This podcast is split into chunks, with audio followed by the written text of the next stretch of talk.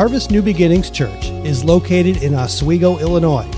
We exist for God's glory alone, encouraging each other to have a deep love for God and a sincere love for people.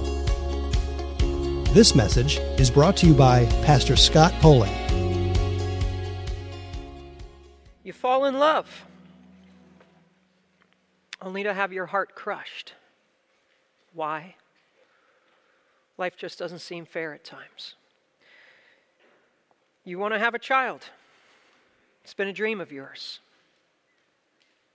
and you're unable to. Just doesn't seem right. You're healthy, you take care of your body, you come back from the doctor, and you get the news that it's cancer. Life just isn't fair. You start a business, you expand the business, and then a pandemic hits out of nowhere. And everything comes to a screeching halt. Life isn't fair. You're living your life, you're loving your family, and your world is turned upside down as tanks are rolling through your town and planes are firing missiles. Life isn't fair. And it's in those times when life doesn't seem fair that we're tempted to question our faith. It is, is it even worth living for God? Is it okay to even question my faith? Is it worth living for God? Because sometimes, Pastor Scott, I don't know if it is. Is it worth serving God? Is it worth giving to God? Because I'm not sure if it really even makes a difference in the long run. Is it worth even coming to church? Because some days I don't know if it is. And then you look around at the people of this world, and they seem to be doing just fine without God. They seem to be successful without God. They seem to be fine without going to church. See, sometimes our glass really does seem half empty. And at other times, it's like we've dropped it. And, and, it is just shattered into a million pieces. And you just want to give up and you just want to walk away and you just want to call it quits. And maybe you've never voiced it like that, but you've thought it. You've thought it in the quietness of your heart. And today we see a man who just wants to give up. Oh, and by the way, he's a man in ministry, serving God in the house of God. And he's going to bear our, his soul. And he's going to basically say, I am frustrated with life and I am frustrated with problems, and I'm frustrated as I look at all the people in this world that seem successful without God. And he's ready to walk away from God and walk away from ministry and walk away and be done with it all. And his name is Asaph. He's one of three Levites that are serving as musicians, serving as worship leaders in the house of God. He shares his story with us in the book of Psalms, Psalm 73. If you have your Bibles, turn to the book of Psalms, Psalm 73. I want you to understand that even those who serve God are not immune to doubts about God. Even those in ministry can struggle in their spiritual walks. You're not the only one. And feel alone and believe that life is not fair. And so, what does Asaph do? He, he takes us on his journey of despair. And what he does is he pulls off the bandages on his wounds. And he just lets us see the raw emotions of his life and the struggles of his life. And that's one thing I love about the Bible. It's brutally honest. There's no sugarcoating anything, no downplaying the struggles of life. You know what the Bible says? It's okay for you to be real. It's okay for you to hurt. It's okay for you to struggle. And I want you to see other people that struggled in their faith and their walk with God. Read along with me, Psalm 73. Let's just look at the first 12 verses of Psalm 73. God is indeed good to Israel, to the pure in heart. But as for me, my feet almost slipped, my steps nearly went astray.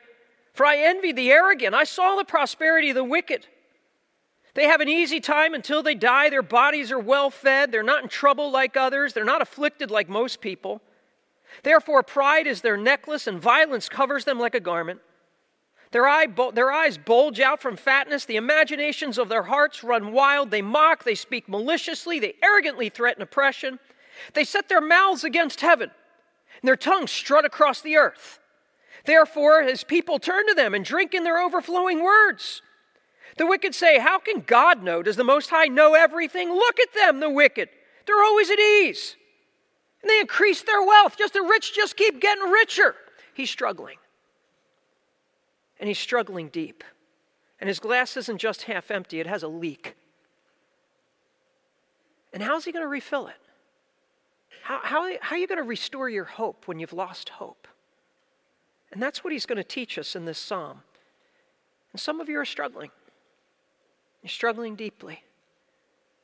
And your cup isn't just half empty, it's almost totally empty. And you feel like it got a leak. And we're going to see some truths this morning on how to stay positive. God's perspective. The first thing we need to do is this you've got to settle on the goodness of God. You have got to believe that God has been good, He is good, and He will always be good. And that's how He starts off in verse 1. God is indeed good. And he's been good to Israel. You've proved this to the nation of Israel time and time again. You chose them and made a covenant with them, and you've blessed them, and you've delivered them, and you've kept every single one of your promises. And he's not done with keeping his promises to Israel. And then he says, I know that you're good. You're, you're good to those who are pure in heart, verse 1. It's a general way of saying all of God's children. You, you've been good, not to those who are sinless, none are sinless, but you've been good to those who love God and seek God and are faithful to God and they're pure in heart, they're committed to God. You've been good, God. And He has been good. And listen carefully. The enemy wants you to believe otherwise. The enemy of your soul wants you to question the goodness of God and doubt the goodness of God deny the goodness of God and forget all about the goodness of God. He's been doing it since the garden. Derek, Derek Kidner put it this way This was the nerve the serpent had touched in Eden to make even paradise appear an insult. That's what the enemy can do. He can take sinless perfection and flip it on its head and say, God is not fair, and God has been bad, and God has not been good. Be careful. He has been good. And don't let the enemy twist it. He's been good to Israel. He's been good to the people of God. And what you need to know and what I need to know is that He's been good to you and that He's been good to me. And I just want to quickly share some scriptural reminders of that because some of you here are doubting it. You know what Psalm, 7, uh, Psalm 34 says? You need to taste and see that He's good. How happy is the person who takes refuge in Him.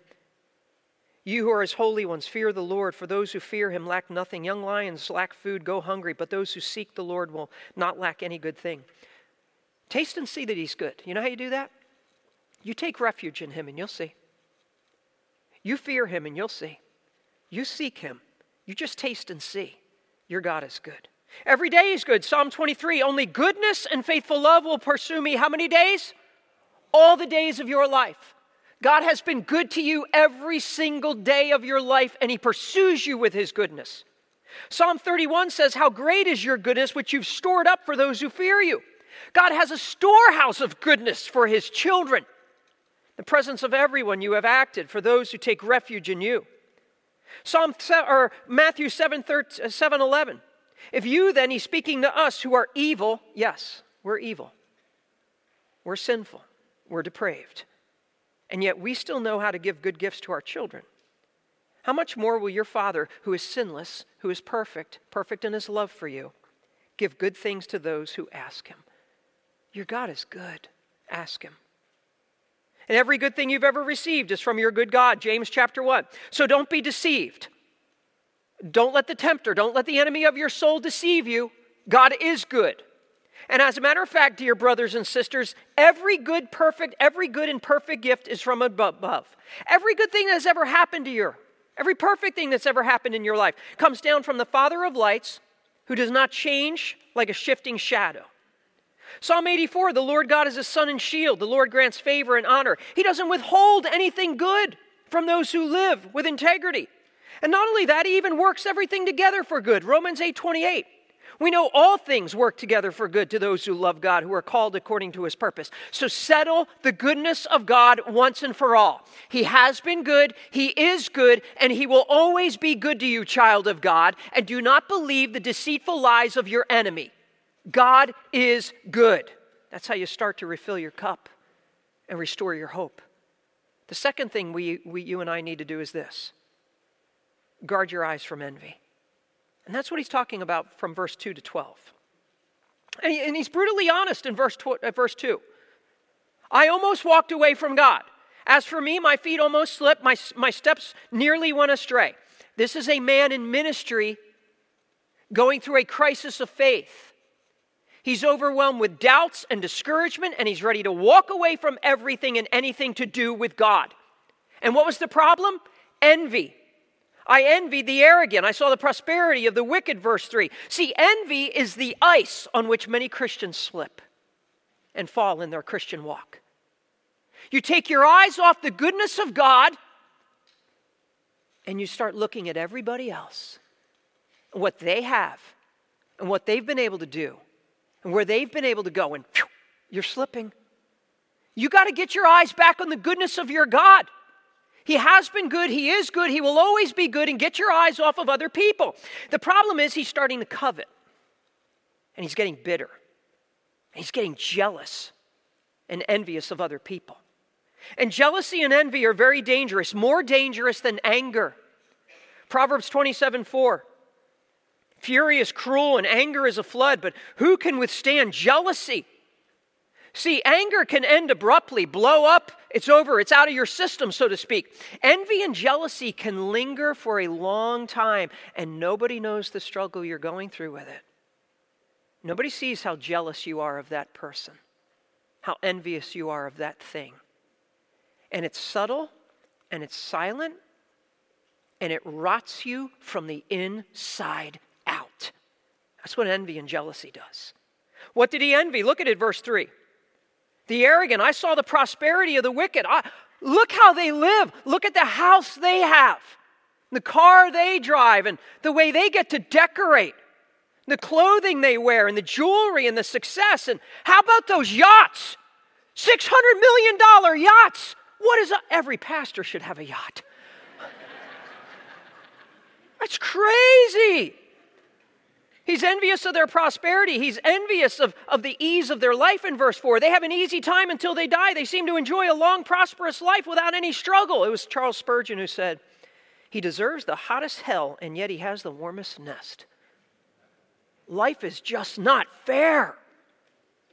And not only that, he's envious in verse 4 also of their physical well being. Their bodies are well fed. They never lack food, they never lack drink. They have no problem eating at nice, fancy, expensive restaurants. Uh, they have no problem, there's no worry with inflation for these people.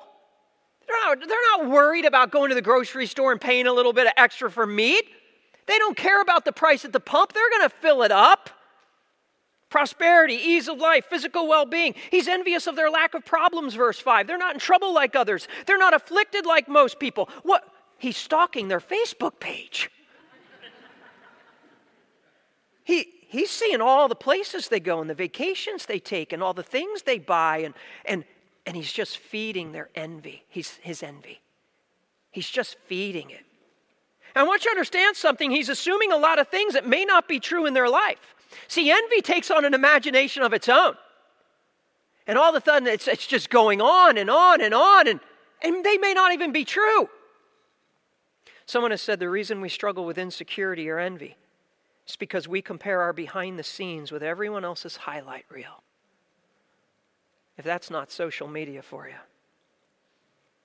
envious, and then it turns to anger. Look at verse 6.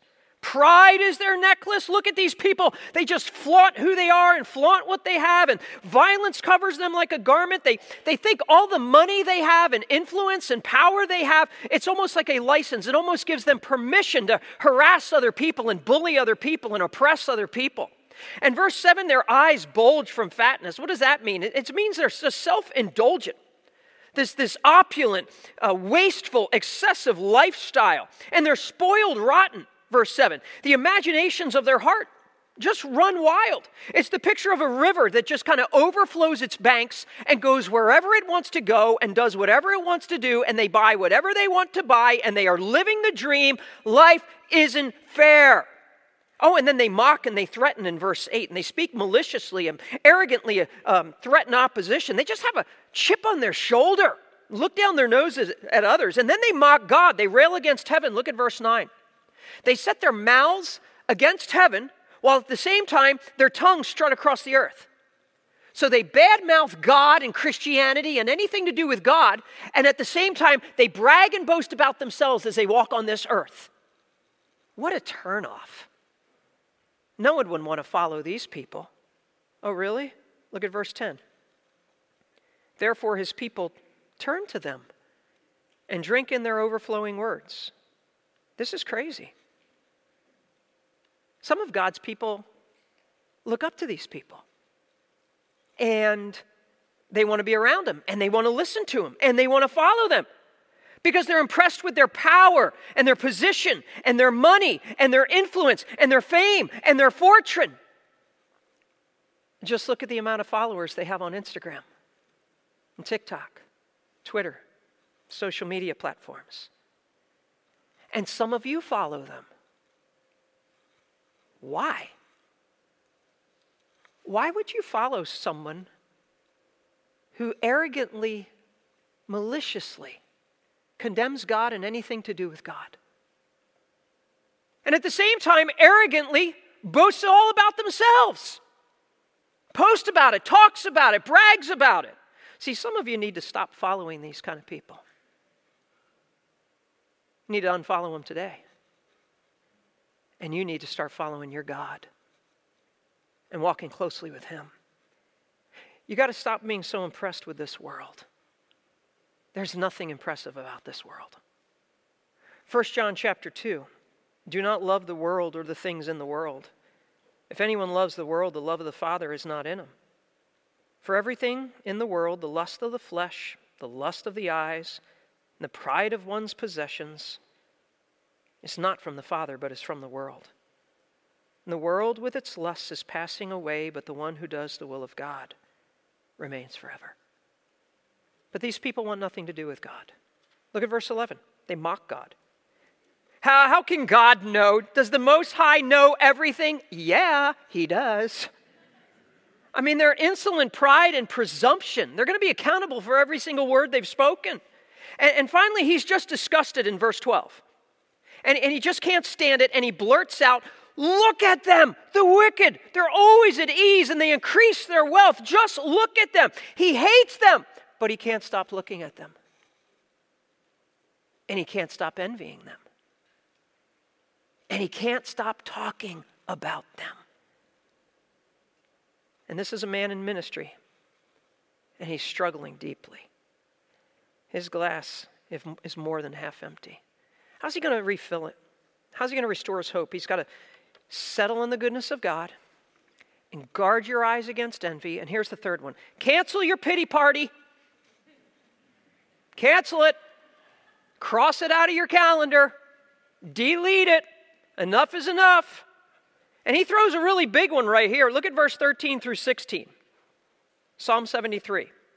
Did I purify my heart and wash my hands in innocence for nothing? I'm afflicted all day long, boo hoo, and punished every morning, oh my. And if I decided to say these things aloud, I would have betrayed your people. When I tried to understand all this, it seemed hopeless. I want you to notice what he has here, and he's got a really bad case of it. It's called a God owes me attitude. Oh, God owes me. And he questions if godliness is worth it. Did I purify my hands for nothing? Did I live a godly life for nothing? And he talked about purity of heart earlier. Did I purify my heart? Verse 13. And in verse 1, indeed, he's good to the pure in heart. He's struggling here, though. Why am I living a godly life? What difference does it even make? There doesn't seem to be any difference between a person that lives a sinful life and a person that lives a holy life. Living right just hasn't paid off for me. Living a godly life hasn't helped me. Serving God in his house hasn't helped me. Leading God's people in worship hasn't even helped me. What he's revealing here is a very, very selfish, self centered attitude. What's in it for me, God? What's in it for me? God, you owe me. I went to church today. God, you owe me. I worked in the nursery and changed a poopy diaper. God, you owe me. I put money in the offering plate. God, you owe me. Self centered. I'm so godly. I'm Mr. Spiritual Wonderful. I-, deserve so much more. You don't want what you deserve. And I don't want what I deserve. I deserve the judgment of a thrice holy God who sits on his throne. I deserve judgment for my sin. And instead of judgment, God has given me his amazing grace. And instead of judgment, God has given me his mercy. God doesn't owe you anything. God doesn't owe me anything. We're sinners saved by grace. See, we don't serve God because of what we can get out of God. We serve God because He is worthy. He's worthy of our love. He's worthy of our service. He's worthy of our worship. He's our creator. He's the lover of our souls. He's worthy. But at this point in his life, he's bemoaning his life in verse 14. I'm afflicted all day long, punished every morning. Again, I struggle from the moment I get up to the moment I go to bed. Every day is affliction, all day long. He sees his suffering as punishment. But I just want to pause right here and say, time out. If you didn't listen to the message last week, listen to it. It's on pain, it's on problems, and it's on the purpose behind them. So go to atharvest.church and listen to it. If you did listen to it and you're still struggling, listen to it again. As God's word just teaches us about pain and teaches us about problems and how good they really are for us. But he's throwing a major pity party, and some of us are really good at throwing pity parties. As a matter of fact, you could be an event planner for pity parties, some of you. You're that good. You're, you're worse than Puddleglum, the Marshwiggle, and C.S. Lewis's The Silver Chair, that wet blanket of a character who's always expecting the worst in everything and assuming the worst in everyone. But he catches himself. Asaph catches himself because he knows what he's thinking isn't right. And some of us know what we're thinking. It's not right. And so he doesn't verbalize it in verse 15. He says, If I had decided to say these things aloud, and I didn't, but I was tempted to, I would have betrayed your people. He's saying, God, it was in my heart. This is how I was feeling. And it was in my head. This is how I was thinking. And it almost came out of my mouth. And I'm so glad it didn't. See, be careful. Be careful what you say to people about your walk with God when you are struggling spiritually. He said, I would have betrayed your people. Man, I would have hurt so many people if I'd have walked away from God. I would have discouraged so many believers. I would have undermined their faith in God. See, walking away from God doesn't just affect you. It affects your wife, your husband, affects your children, your grandchildren. It affects the family of God and your friends. You're part of a bigger family. You're part of the family of God. So be careful. Be careful not to tear down the faith of other Christians and discourage them in your moment of struggle. Be careful what you say and what you do. In verse 16, he says, When I tried to understand this, and I tried, I just couldn't get it.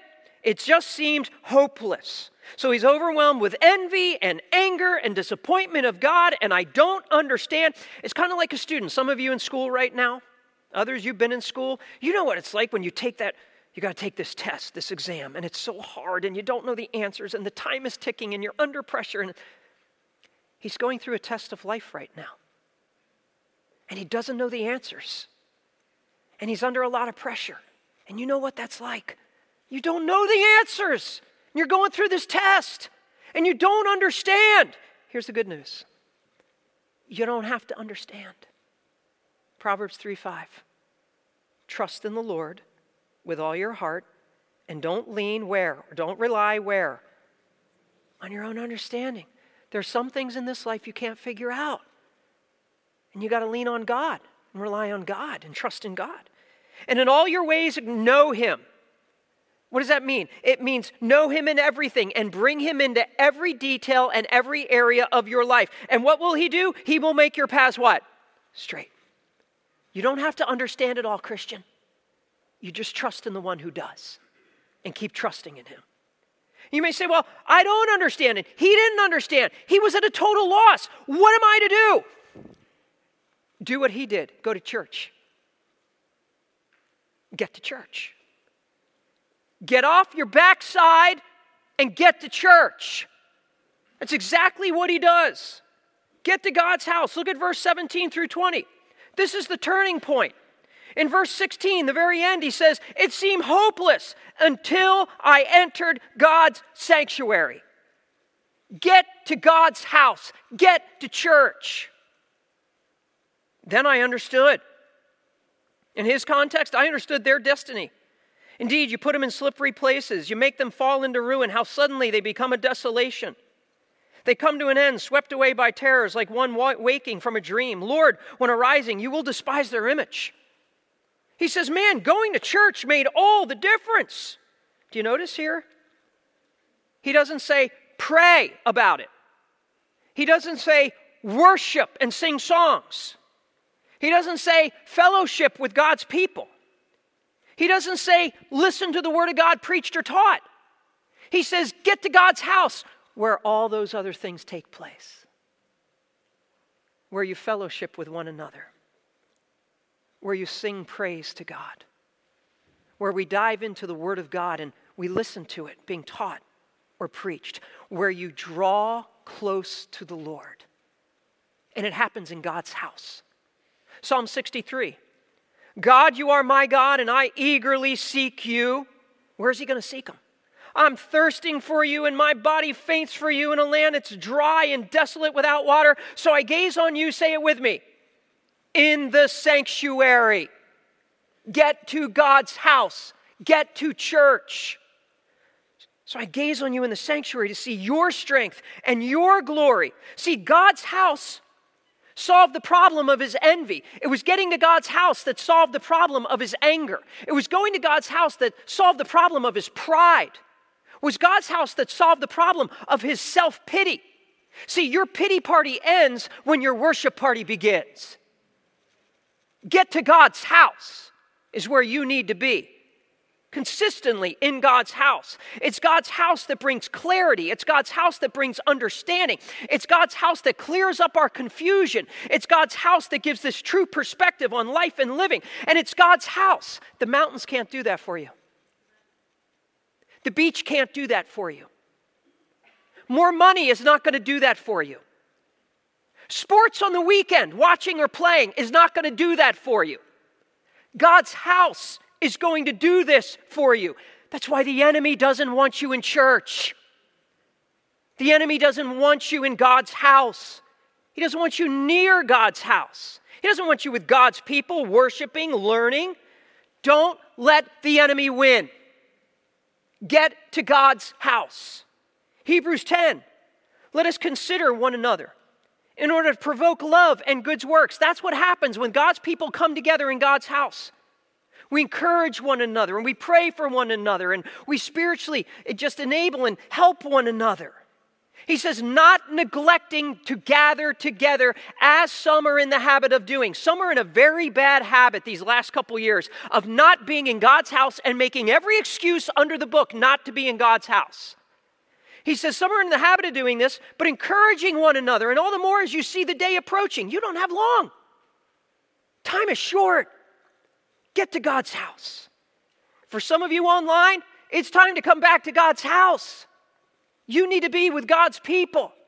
You that in person, I want you to get real loud in just a second, okay? As loud as you can be, I want you to say on the count of three, we miss you. And I want you to say it loud to the people at home here. And you ready? One, two, three. We. Let's do it again, even louder. One, two, three.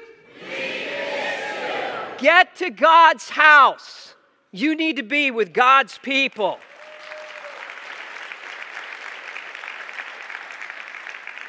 This was interesting. I preached this last night, and I didn't plan this. But right before the service, we had a lady sitting on the third row there, and we had a couple sitting on the third row here. I hadn't seen them in a while, and they both came up to me separately and said, Pastor Scott, I haven't been here in two years. It's so good to be in God's house. And this couple, we haven't been here in two years. It's so good to be in God's house. Let me tell you something there's a big difference. And there were tears in these people's eyes because they were in God's house. I want you to understand the veil is lifted on the mind, the eyes are opened when you're in God's house. And he learns this. He doesn't need to be envious of the wicked. Look what he says in verse 17. Then I understood their destiny. So, in other words, the last thing I should be doing is envying these people. I should be pitying them, is what he says. Because this life is all they have, and they're about to lose all they have forever. The wicked of this world, that's all they have is right now. And they're going to lose it all. He says, Indeed, verse 18, you put them in slippery places, you make them fall into ruin. So, so it's not my feet that are going to slip, the psalmist realizes. Remember verse 2? My feet almost slipped. No, no, no, no, no. It's the wicked of this world that are going to slip. And they're going to, they're going to fall fast. Look at verse 19. Suddenly, swept away. Desolation, terror. They're going to lose it all. Verse 20, he says it's short, like one waking from a dream. Lord, when arising, you will despise their image. Think about how short a dream is. You go to bed, you wake up, you remember a dream, it's gone. He says, I want you to understand the wealth and the prosperity of the wicked is the length of a dream. It's gone that fast. And then they face the personal rejection of God. He will despise their image. See, the Vladimir Putins and the people of this world are just a vapor that appear and then they disappear. And they face the retribution of a holy God. Psalm 37 is a great psalm to remind us and give us perspective on this. Do not be agitated by evildoers. Don't envy those who do wrong. They wither quickly like grass, they wilt like tender green plants. Be silent before the Lord, wait expectantly for him. Do not be agitated by the one who prospers in his way, by the person who carries out evil plans. Refrain from anger, give up your rage, don't be agitated. It can only bring harm. For evildoers, verse 9, will be destroyed, and in verse 10, a little while the wicked person will be no more. Though you look for him, he won't be there. Verse 12 The wicked person schemes against the righteous, gnashes his teeth at him. The Lord laughs at him. Why? Why would the Lord laugh? Because he sees that his day is coming. The wicked have drawn the sword, strung the bow to bring down the poor, the needy, to slaughter those whose way is upright. Their swords will enter their own hearts, their bows will be broken. And God's house is what brought the right perspective.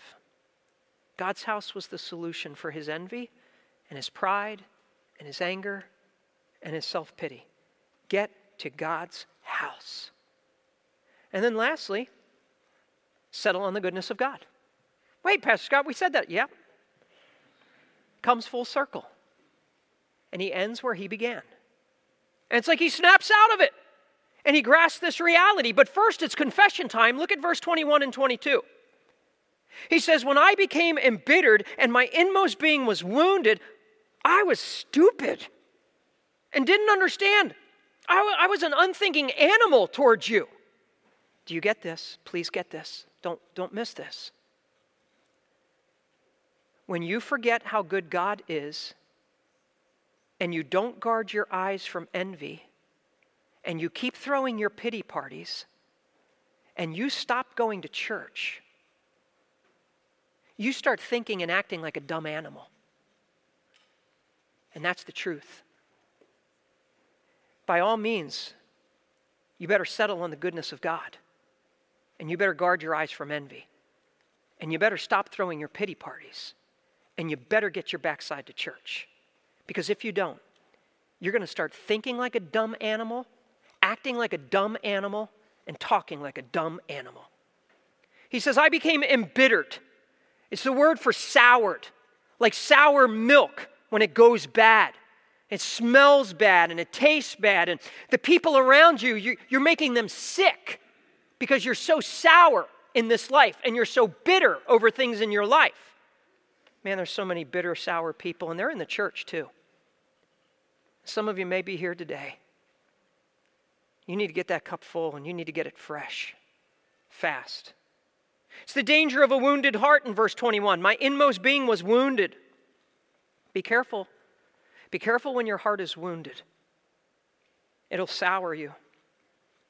It'll affect how you feel, it'll affect how you think, and you won't think straight, and your feelings will lead you astray. Jeremiah 17 9, the heart is more deceitful than anything else and incurable. Who can understand it? And a hurt heart is even more deceitful. And he's acting like a dumb animal. He says in verse 22, I was stupid. I didn't understand anything. He's just being brutally honest. And I appreciate his honesty. He said, I was animalistic. I was unthinking animal towards you. I was just acting on impulse, acting on instinct, acting in the moment, throwing my pity parties, throwing my little tizzy fits, only seeing what's right in front of me instead of seeing God's big picture that is revealed in His Word when I get to His house. And then he goes from confession time to proclamation time. Look, we pick it up in verse 23 through the end of the chapter. Look what he says.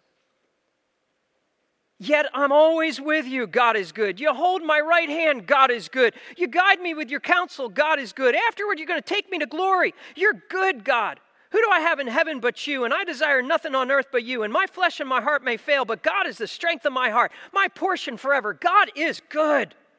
Those far from you will certainly perish. You destroy all who are unfaithful to you. But as for me, God's presence is my good. I've made the Lord God my refuge, so I can tell all about you. My God is good. And do you realize in those last six verses, there's 13 references to God? Always with you. You hold my hand. You guide me. Your counsel. You take me to glory. Do you realize what's happened?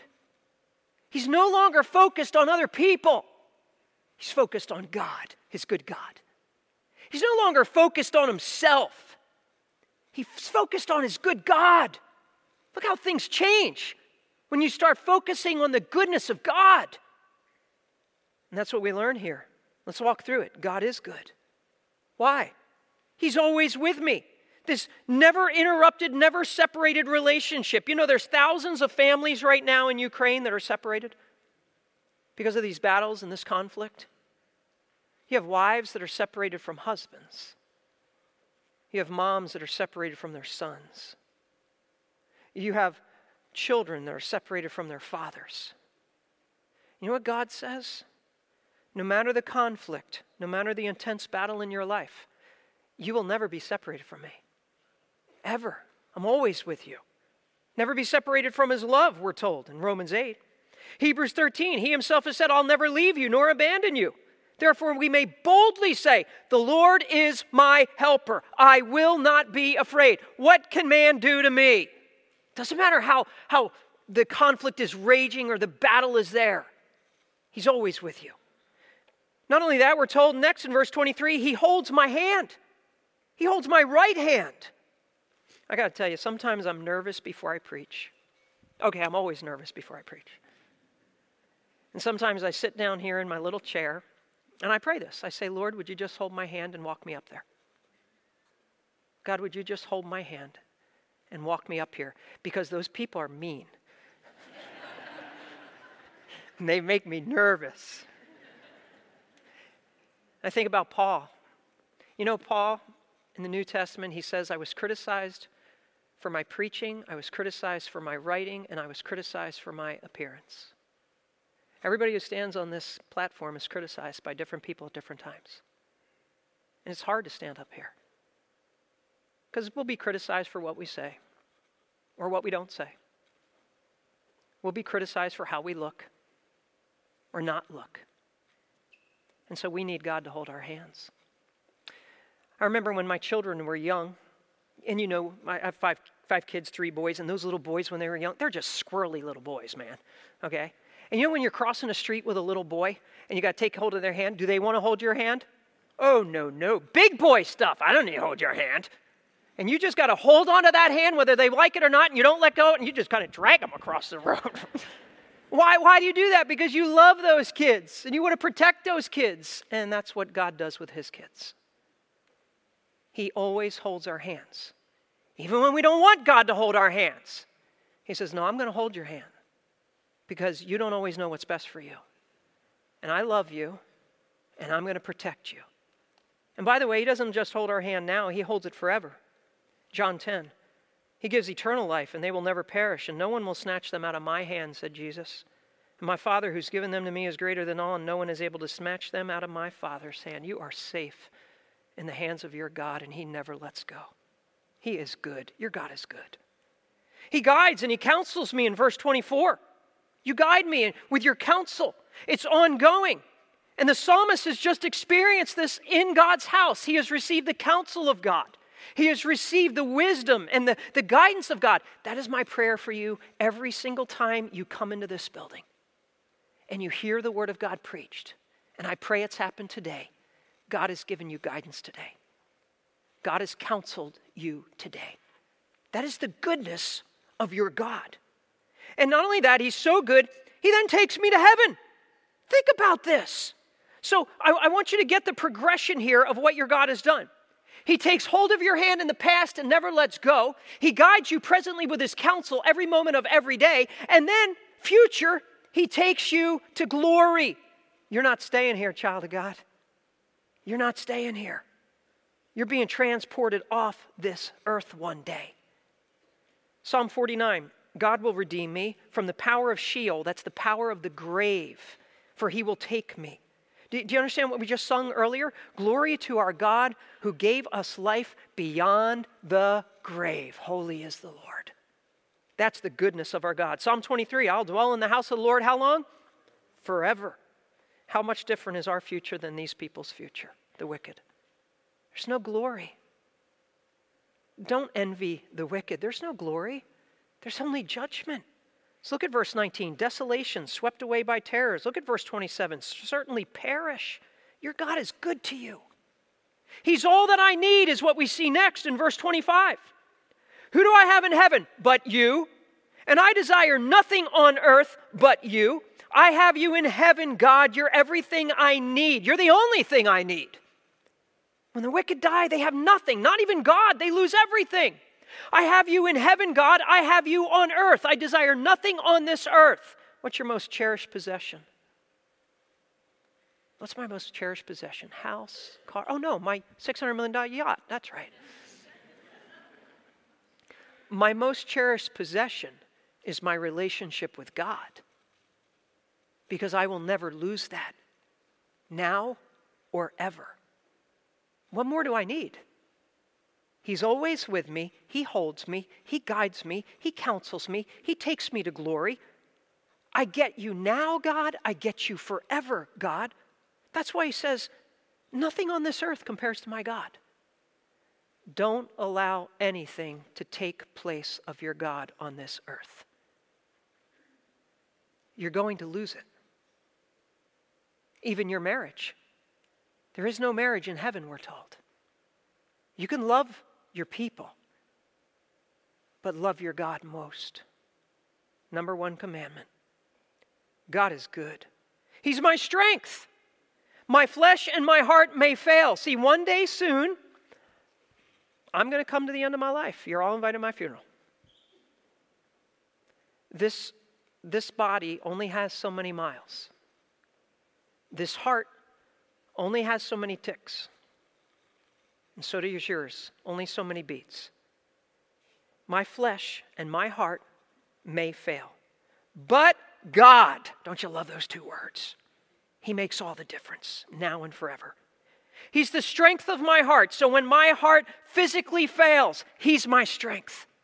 And when my heart emotionally fails, when it's broken, when it hurts, He's my strength. His grace is sufficient. His power is perfected in weakness. My God and your God is good. And then it says, He's my portion forever, verse 26. What does that mean? He's my portion forever? Remember Asaph. Asaph is a Levite, and Levites had no portion in the land. We're told in Numbers 18 the Lord told Aaron, You will not have an inheritance in the land, there will be no portion among them for you.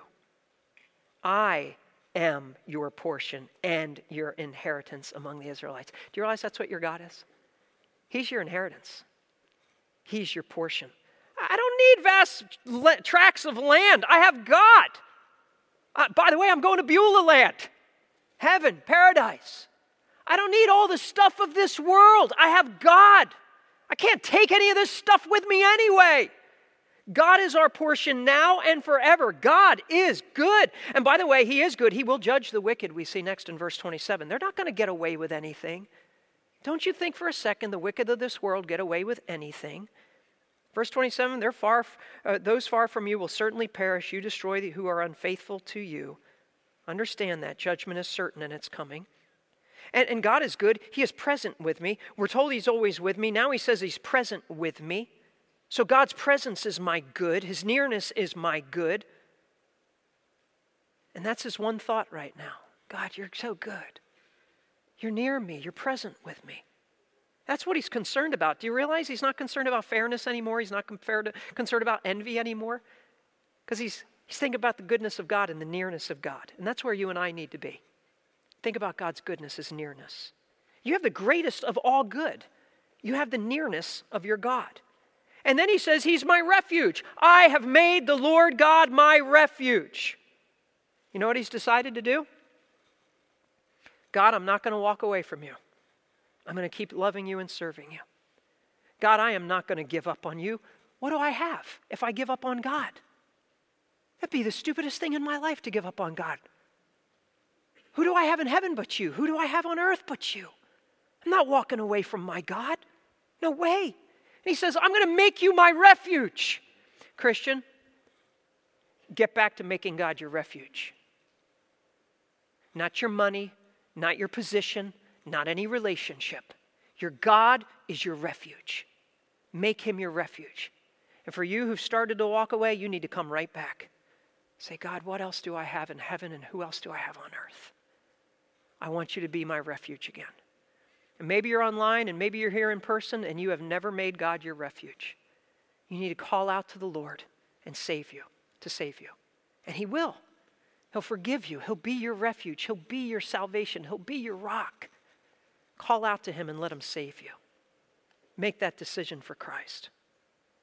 And God is good. And you know what, He how He ends it here? I'm just going to tell everyone about Him. Wow, what a difference, huh? So I can tell about all you do. He's no longer thinking about telling everybody how unfair life is and inviting everybody to his pity party. He's canceled the party, people. And now I'm going to tell everybody about how good my God is. And do you notice how it's changed at the beginning, verse 1? God is good to Israel, and God is good to his people. God is good to me. That's what he said. These last six verses. God has been good to me. No more whining, no more complaining, no more griping about how hard my life is from sun up to sundown. God has been good all day long, every day, storing up goodness. God is good, and I'm going to tell everybody about the goodness. And all of a sudden, his cup is full and overflowing. God is good. And that's how you refill your cup and restore your hope.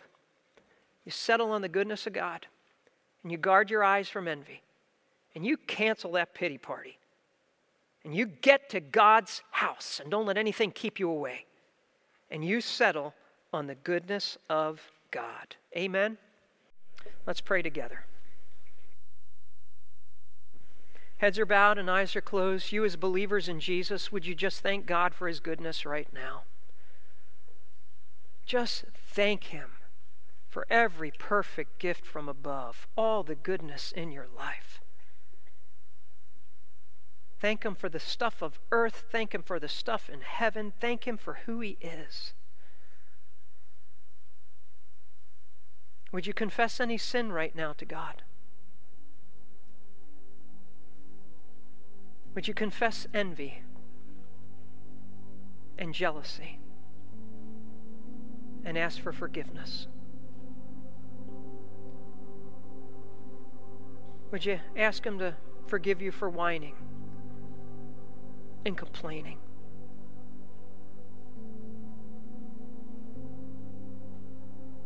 Would you ask Him to forgive you for not being in church like you should be in church if that's you?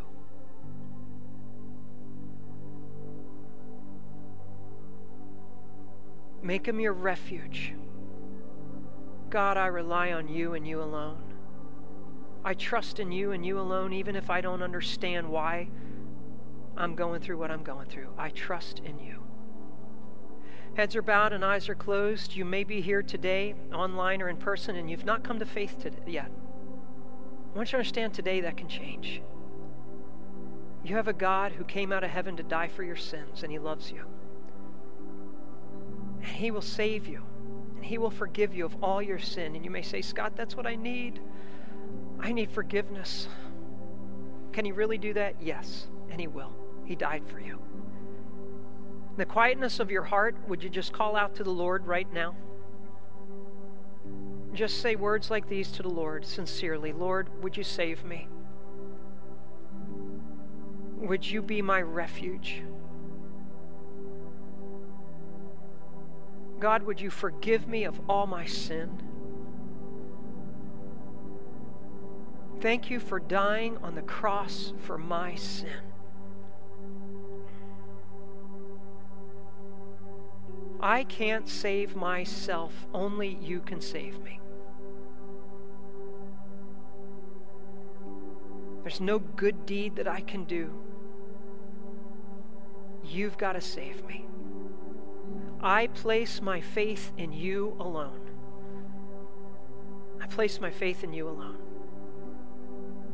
Please forgive me and save me. And I pray this in Jesus' name. Amen. If you've been prompted by this message and are in need of a new beginning, or would like more information about Harvest New Beginnings, visit at harvest.church.